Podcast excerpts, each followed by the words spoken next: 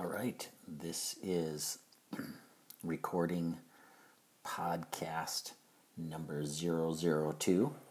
I know that sounds ambitious, right? That we'll get into the hundreds. we'll see how that goes. Uh, and this is um, called Commitment and Other Thoughts on Connectedness. At our last encounter, uh, I had given a few things, an overview of this, and I had promised, I had suggested that I would dig into this dig deeper, and so here we go. Uh, today I will not be moving furniture, and as a point of uh, clarity, yesterday I found that I didn't, I wasn't able to do both at the same time, so I just wandered around my living room while talking, and that seemed to work good enough. And then I did the uh, moving of the furniture after the fact. I know you really wanted to know that. So now the uh, Christmas tree is in the center of the window again. It looks so much nicer. Kids love it. And it feels like the, fo- the flow, the feng shui is much better. so, in any case, here we go. Uh, commitment and other thoughts on connectedness. First, let's define commitment. What does this look like? What does this mean? Why is it important?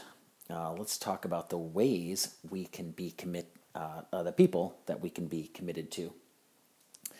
I have here in my list five, let's make it six uh, family, friends, work, hobbies, church or churches, and then finally, you know what? Let's just leave that last one for the end, and it'll be a surprise. That'll be good. One, two, three, four, five, six. So let's start off with family. Uh, uh, actually, let's back up. Let's talk about commitment just in general overall and see if we can get a framework for this. It seems that uh, in the past there's been a high value for your word is your bond. Maybe your grandparents or great grandparents, maybe if you're lucky, your parents have said this phrase to you, but have have really what they said they would do, they would do. Things were done on a handshake, maybe even. And nowadays, things nearly need to be signed in blood. Uh, we have them in duplicate and triplicate. We have phrases like good fences make good neighbors, right? Of this idea of isolation and separating ourselves. Uh, we build faster cars to get farther away, to be able to live farther outside of town and still get into town uh, to work. Right? What did I? They hear from one of my uh, millennial friends recently. They said the worst place I can imagine living is in the suburbs.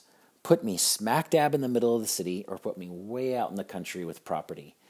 But the worst case scenario is having a medium sized backyard that I have to take care of, a medium sized house or a large house that I have to take care of, and all the deck and the roof and the garage and everything that comes with it. I would rather have a small apartment where I can uh, be out and about in the city and not have much to take care of. Uh, or I'd like to be able to rest and relax out in the country and spend the weekends, uh, you know, mowing my giant lawn, whatnot, or having animals. But the suburbs, wow, that just sounds like the worst of both worlds. So the, the mentality has really shifted recently. And, and this idea of, of commitment, of connectedness is part of this as well. Is they is it just doesn't seem that it's reasonable to be committed to something that would take that much work. So commitment. So so why is this valuable? Why is this important? Uh, we have the, the other mentality that seems to be um, coming up is this idea of if I have a good excuse, if I have a good reason for not showing up or for being late, then that's okay. Yes, I said I would be there and that I would be there on time, but you know what? Something came up, and so I showed up when I could. And so we've we've sort of entered into this willy nilly, haphazard, fluctuating sort of ethical realm of, of not being committed. And I think a large part of this is what, what I talked about last time was this passion of not really knowing what what our passion is or what our calling is or what our what our desire is. And so if you're not if you're not very interested in it, then why would you bother why would you bother being committed to it? Why would you bother um, even showing up at all? I mean, so we do it out of duty or obligation or because our spouse encouraged us to or something along those lines but it's really it's really not a wholehearted it's half-hearted at best and so that and and so we kind of wander through life hey at least i'm at least i'm showing up right you should just be grateful that i that i showed up at all right with this sort of banal i don't know what to, you know uh, just frustrated heart frustrated um, attitude towards life and you know what? People can feel that. People can smell that. People can sense that. And so, you know, our solution is maybe just to isolate even more. You know, we got enough Netflix backed up that we need to watch, you know, and this this glorified binge watching. You know, that's that's like, what did you do last weekend? Oh, I binge watched this new show. Have you seen this? It's so good. And uh, that is becoming more and more a part of our culture.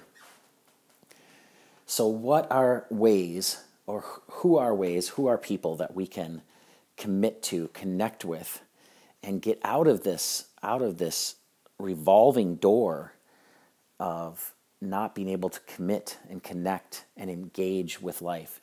What what would make us cross that chicken line, so to speak, uh, and really lean into something? So let's start with family.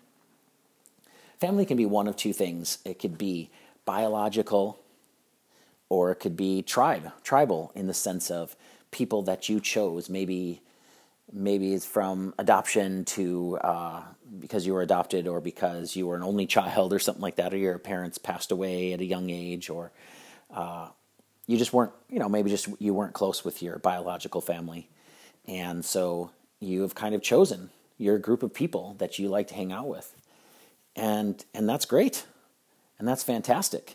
I mean, for a lot of people, the biological pull is extremely strong. Whether it's Thanksgiving, Christmas, other holidays that demand their attendance, demand our attendance, is we feel that we need to show up. We need to be a part of this. And again, it comes back to that duty and obligation. So how do we how do we commit to something? How do we show that we have character?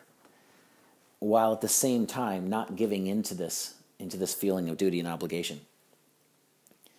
You know, is it is the answer just picking a tribe, picking our group of people that we're really actually excited to see and actually excited to to connect with?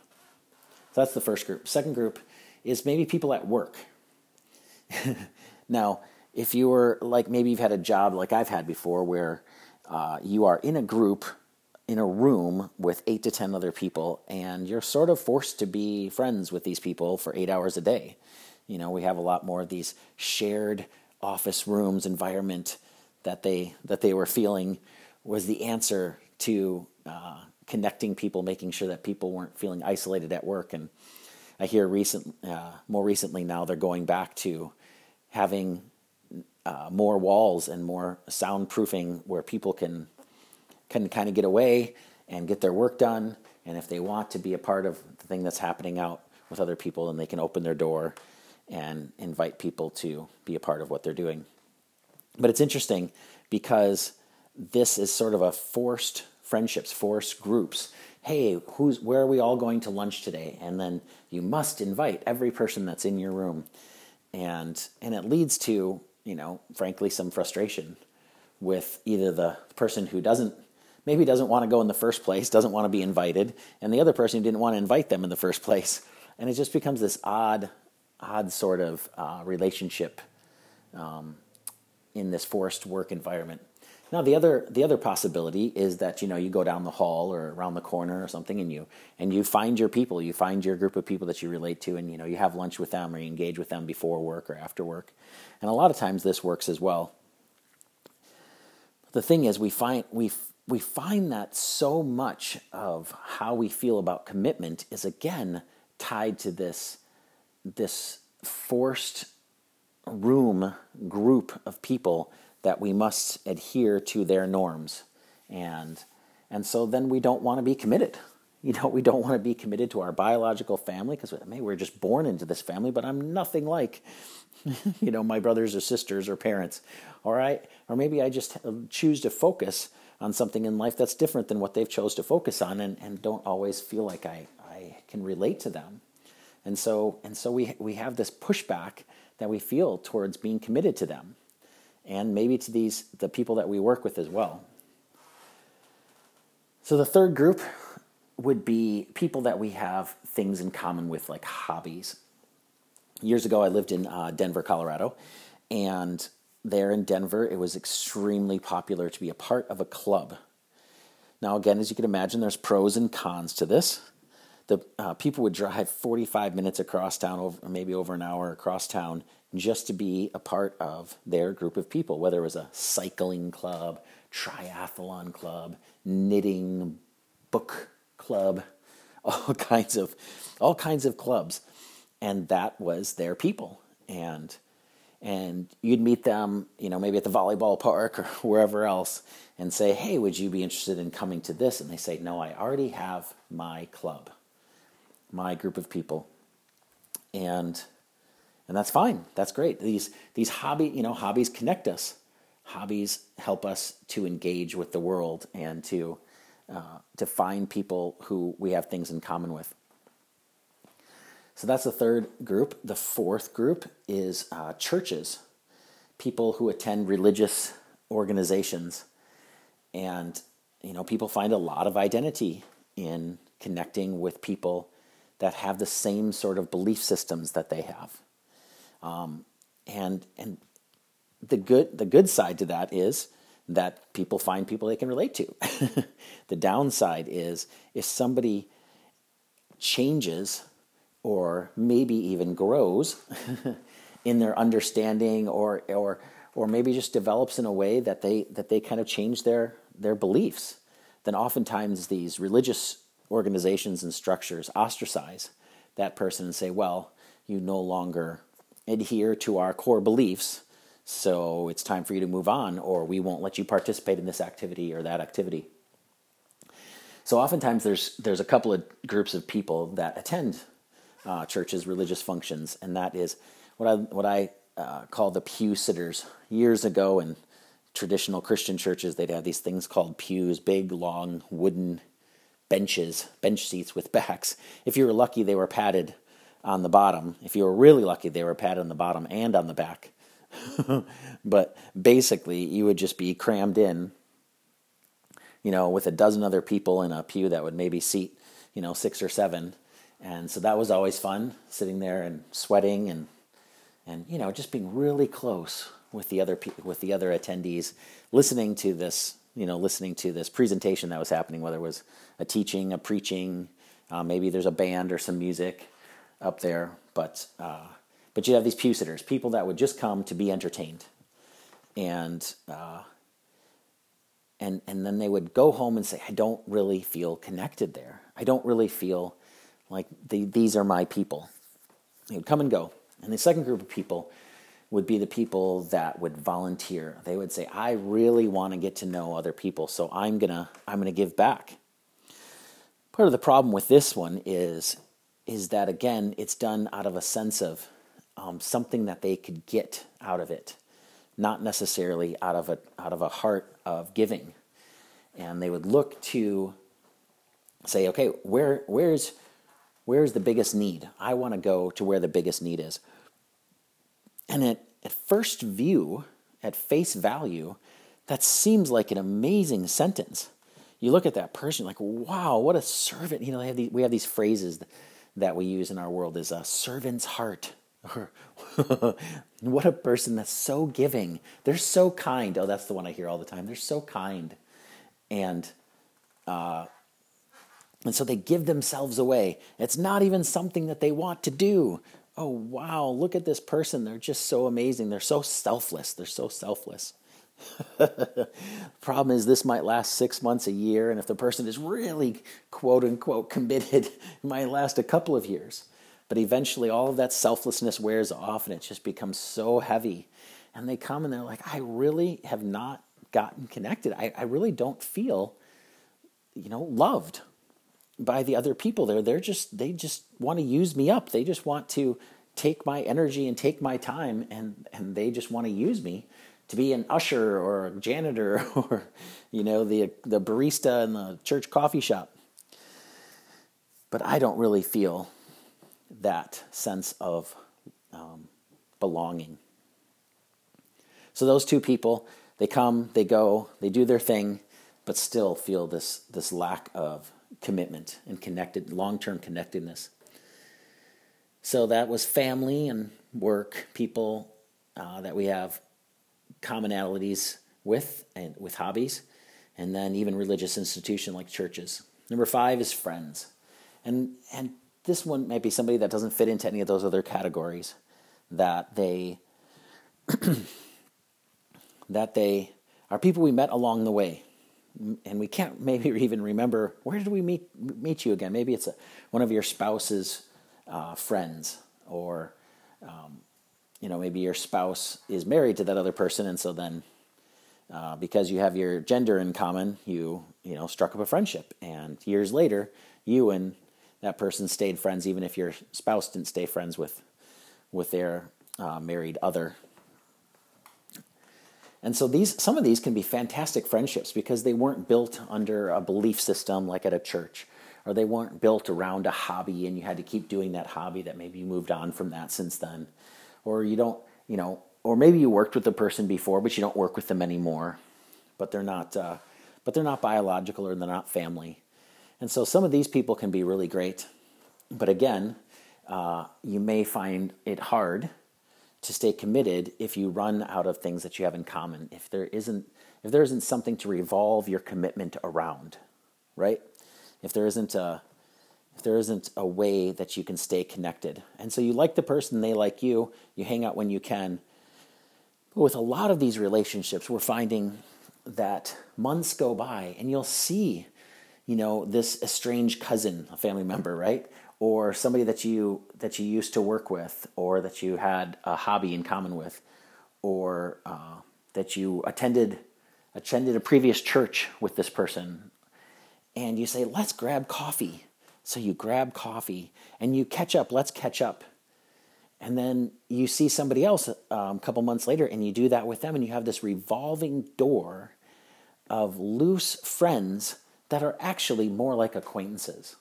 So we keep people at arm's length by grabbing coffee, by, by having these little hour, two hour little connected meetings um, to catch up and to see how they're doing. But we never go deep, but we rarely go deep. We rarely find a way to say, I would be there for you. And then we wonder why we don't have anyone that would be there for us, that would connect with us, that when when the chips are down, maybe, or when we'd really like to have someone to go to a movie with.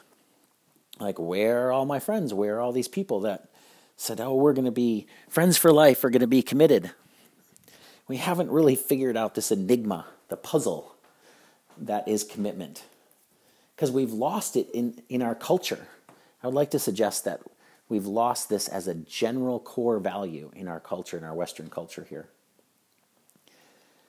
So, what is that sixth sort of mysterious one that I had mentioned that maybe binds all of this together? And it comes from a biblical passage uh, where Jesus was talking about love. Um, this passage, he says, Love God with all your heart, love your neighbor as you love yourself. So in this in this verse in the New Testament, it talks about loving God, loving others, and then the third piece is loving yourself. There's actually three different elements to this. And the reason this is significant is in my years of counseling, I discovered that how people felt about themselves and how they treated themselves is how they would treat others. How we how we treat our bodies, how we treat our minds, how we treat our emotions,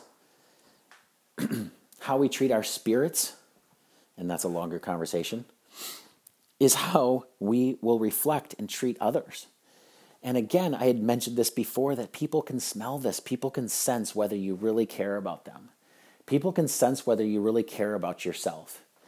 You know, spouses, we go home and we have conversations sometimes about others and say, wow, I wonder, if, was this person really hurting? They seem kind of down. And the spouse might say they had a smile on their face the whole time, uh, you know, we were at that party. But we just have this sense, we have this knowing when, our, when, when people are hurting or when, when things aren't going well. And we have a deep care for people, right? We have this deep knowing. And so that this last piece is where we need to love ourselves. And I believe this is key to, to all of those other levels of commitment, all those other ways that we just don't feel quite connected uh, to, the, to the five other groups of people in our lives. Is we just can't seem to get past that acquaintanceship. We can't seem to go deeper. And just and over and over again, I hear people I can't figure out why. Is I've showed up for all of the meetings. I put in my time. I did my due diligence. I did all those things. Why am, am I not further along? Why am I not more connected, more committed? And I think this is the piece is how are you treating yourself? You know, and I had mentioned before the importance of taking care of our bodies. You know, what is what does it look like? What are you eating? What is your fitness regime? One of my favorite studies that was done. Uh, I was listening to NPR, and they said we and we went all across the United States and we asked all these physical fitness instructors, what is the best workout? What is the number one workout that you can do? And they said we got one common answer and at this point, I'm sitting on the edge of my chair, like, wow, this should be interesting. I wonder, you know, is it CrossFit? You know, is it Soul Cycle, spin class, right? You know, what is this amazing workout that people should be doing? And they said, we got one answer. And it said, it's the one that you'll keep up with. I just love that answer. I think that's fantastic. You know, my uh, my mom, as uh, they're entering retirement age is, is she goes for these long walks. And it's the things that, that she enjoys and getting outside and and breathing in the fresh air. And this is something that she's able to keep up with and that she enjoys. And uh, my dad loves to go into the basement and and pump some iron and and do some other workouts. And that's that's something that he enjoys doing and that works out for him and there's other people that they can't live without their soul cycle or their CrossFit. And more power to them. That's great. It's the thing that you will do. And so that's for our bodies. That's the thing that we find something that we can commit to with that. And, and also with diets. You know, we have, the, we have this word diet in this, and it's, it's this hit and miss programs that we try but the problem is when we get back to regular life, okay, I lost the weight and, and they work. Here's the thing is a lot of these diets, they're amazing and they work. And you lose the weight and then you get down to where you want to be. And then what? what happens after that? You know, are we do we go back to what we were eating before? Do we try a new one? I mean, what's the uh, what's the long term plan? What's the thing that's sustainable? You know what? I, I know that word is, is used a lot in our culture nowadays, but I really I think it's a I think it's a great word, sustainability. What is sustainable? What's sustainable in your marriage? What's sustainable um, for growing things in your backyard? What's sustainable in our society? What are we able to handle? What is what is the thing that we can keep doing without without getting burned out. And I mean, people people get burned out from all of those things, from going to family functions, these biological family functions. They get burned out at a job that they hate. You know that we have people going into things and they spend half their life and they get to this place and they said, I did it because I was good at it. And people kept saying, You're so good at it. You should do this. And they say it comes so easy to me. I just don't even care. What I really wanted to do is this other thing. And we know now that it's part part of success is the struggle to get there. and and so at at work we just have these these things that aren't sustainable and then the same thing with with hobbies or with the churches that we attend or the other friends that we have met what is what is the thing that will pull on our hearts and say this is something that I want to stay committed to so the first piece is your body and being committed to that from your workout to your to your to what you're eating. I won't say diet because that has certain connotations to it. and the next is your mind. How are we being committed to our minds? You know, they say that people that read, um, their brain just develops in powerful ways. What do they call the neuroconnectors? That's what I always call them. I don't know if I'm making that word up or not. Uh, but it's it's the way that our brain starts coming alive and getting more and more energy into it is by reading and by putting uh, things that spark our interest into it. Um, they've been doing more and more studies. I mean, now that they've mapped the brain, right? And uh, saying that there's things like these video games that are that really bring kids' brains, just make them fire and make them excited. Um, even with my son, one of our favorite things to do every week is we we pick a movie and we have this dad son time and and and we watch this thing together and we talk about it and we get engage in it. And he says look at this and look what the filmmaker did here and and look at the angle of the shot there. And and it's an engaging process for him uh, and so our minds are a powerful thing that that when we love ourselves when we're committed to ourselves that we'll spend time and energy uh, going after encouraging doing something with our minds on a regular basis uh, and then next is our emotions. now, this one's tricky. You know, somebody might say you should attend a counselor and see a regular counselor. And you know what? I think that that's a great idea. I did that for, for years and saw people come in, and it just really, they really seemed to uh, enjoy the process, and that seemed to work very well. And finding a good counselor is, you know, like finding a good mechanic, right? Somebody that you can trust, somebody that you can engage with, and and for marriages especially, just to get a tune up, check in, see how we're doing. you know, here's a great question that that maybe I'll do a, a podcast on later on is how are you experiencing me? Whew.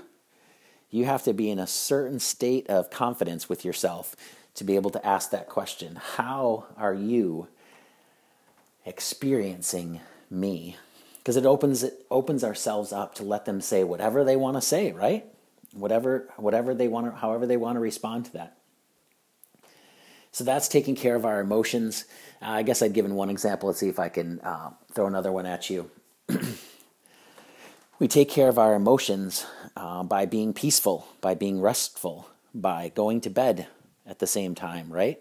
By getting you know a good amount of hours of sleep every night, and they they say that different people need different amounts, but I've found that it's across the board with a lot of people that I've talked to is that you know eight seems to be a good round number, and I'm sure that I'll get plenty of comments on this of people that diehards that will say I can live off of four to five others hours, and other people that say nine to ten are are the way that it goes. But it seems that our life is wired in cycles of eight.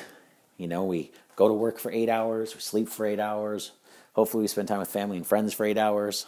No, it doesn't work exactly that that straightforward, but um, it seems like a, a, good round number if you're looking for uh, direction to start with for your emotions, and it just it allows us to wake up refreshed and peaceful, and also finding that time where we can just sit in silence, where we don't have noise going on.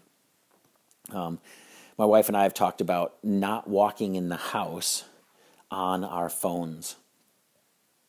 It's a good it's been a good rule of thumb for us with our kids, but with each other as well. That whatever conversation we need to have, we can finish up in the car. Um, maybe if we have to park uh, around the corner, around the block to finish up that conversation. And so being present with where we're at. But, but just turning off the technology, turning off the world just for even, even if it's for a short amount of time, um, and and if on a regular basis, whatever that means to you, every day, every week, every month, where you can get centered again and feel and feel like your emotions are being taken care of. And then Lastly, spirit. I'm just going to touch on this because, again, this is probably a whole podcast in and of itself. But how do we take care of our spirit? And some people call it soul. It's that thing inside you. It's that, you know, intangible, intangible thing that that makes us come alive. That that is who we are, right? That we have, that we have this other piece. Um, let's see if my person has come back. Nope, hearing doors slam, but So if you hear things happening, the world is happening around me with our business and uh, my wife's business and some other things that are happening. So we'll just keep moving forward here. Uh, so is is keeping our spirit alive, and some people find that by attending these religious institutions, organizations. Um, some people find they find fulfillment in their spirit by volunteering somewhere, by giving back to the world, maybe even in politics, maybe doing a march or doing something that that makes you feel like you are you're giving back or that you're engaged in the world around you and making the world a better place. And that's and that's not really I mean it's more than an emotional thing. And it's more than a, that's more than a body thing, right? And that's more than a mind thing. It's something deep in our core, deep in who we are that gets us that gets us excited, that gets us makes us feel alive. So those are those are ways, those are four different areas of ourselves that we can love ourselves and be committed to ourselves. And once we do that, I've seen this happen over and over and over again. Is when people come to this place where they feel like they're doing well within themselves, this chain reaction happens. And all of a sudden, their, their family relationships seem to get better. And they want to connect and they want to be committed more to this cousin or this aunt or this parent um, uh, or their tribe, whoever they've picked for their family. And then their connection at work, their relationships at work, and their chosen group. And, and they become more powerful in their words and their statements of, hey, I'm not really interested in, in going to that Mexican restaurant for lunch today, but you guys have a great time. And I know, I know you guys will and and instead of this bitter and angry and duty and obligation that I have to go to this this lunch with everyone at work or I have to go to this church that I've been attending for all this time, is they're able to say, "Hey, I, I'm feeling I'm feeling good. I'm feeling strong about who I am." And I can make some creative decisions. Their their brain is firing, right? The mapping of the brain that I talked about. And I can join this. I think I can. I'm to try this new hobby. I've never done this before, but hey, I'm going to take a risk and I'm going to step out. I'm to try this new uh, this new church down the road. I'm gonna I'm gonna explore. I'm gonna be curious. And and so they branch out, but it starts with loving ourselves. It starts with being committed to ourselves. We can't really love this God in the universe. We cannot really love others until we love ourselves. So the final thought here for today is commitment takes forethought planned and executed in a way that is that is in a way where we're saying this is important enough that I've put some thought into this. This matters enough to me that I've I've been thinking about you. I've been thinking about your birthday. I've been thinking about this this activity that we're going to and I thought I would stop along the way and get you this thing, right? It's you're committed you're committed to this relationship. You're committed to this to this uh, um, activity, this hobbies, this group that you're a part of. That you're going to go out of your way to do something for, not because you have to, but because you want to. The second thing is uh, commitment requires allowing yourself to love yourself, be kind to yourself. And I had spent a good amount of time on that but we can't if we don't do that then we won't have the other pieces of it to love others. And lastly commitment means giving yourself to something and someone. And that's i think that's the crux of what we're talking about here is is that up until now maybe we've seen commitment as this forced obligation. This forced thing this this word has almost become a swear word in our minds. Ugh how, how much commitment do I have to have if I sign up for this thing, right? If I don't show up, am I kicked out of this group? Am I doing, does, does my membership get canceled? Like, what, what is the thing? And yet we see over and over again that people that are successful are the ones that are that are successful in certain areas are the ones that are committed to those areas. And they've proven this over and over again, which is why we have um, colleges and master's programs and different and different entities where people give themselves to it. And they've put all of this time and energy into this study or this field that they push forward once they get out to go into this field. They're like i've spent a lot of time and energy in this. I'm going to make this happen. I'm going after this. Person that's spent a lot of money let's say they saved up a bunch of money to start a business and they said listen i have I have toiled hard and I've been thinking about this for years. I am doing this. I'm going after this. You know, uh, even uh, with my wife and I, as we dated three and a half years before we got married, I mean, there was just a lot of time and energy and thought that went into this, and, and we're going to get married someday. And, and uh, now we've been married 11 years, and, and, and it's that, it's that anticipation. It's that, and it's the hard work ahead of time. It's all of those pieces that were put into place that that we've put into place to say I want to be committed to this thing. And so there's you know there's a lot of battles that come against it from the from the quick easy fixes of just going buying a new thing at Walmart or or not having to fix the thing just because we can go buy a new one. But that doesn't mean that we can that we give up on this idea of being committed to something. Is I, I see that with with my kids, I see that with my parents that these people that I love and that I care about and that I want to spend time with and I want them to know that, that I care about them, that I invest time and energy and thought and planned, forethought and planned and executed thought ahead of time. So that is my thoughts for today. Speaking of thoughts, that's my thoughts for today on commitment and other ideas on connectedness. So I hope you enjoyed it and I look forward to talking to you next time.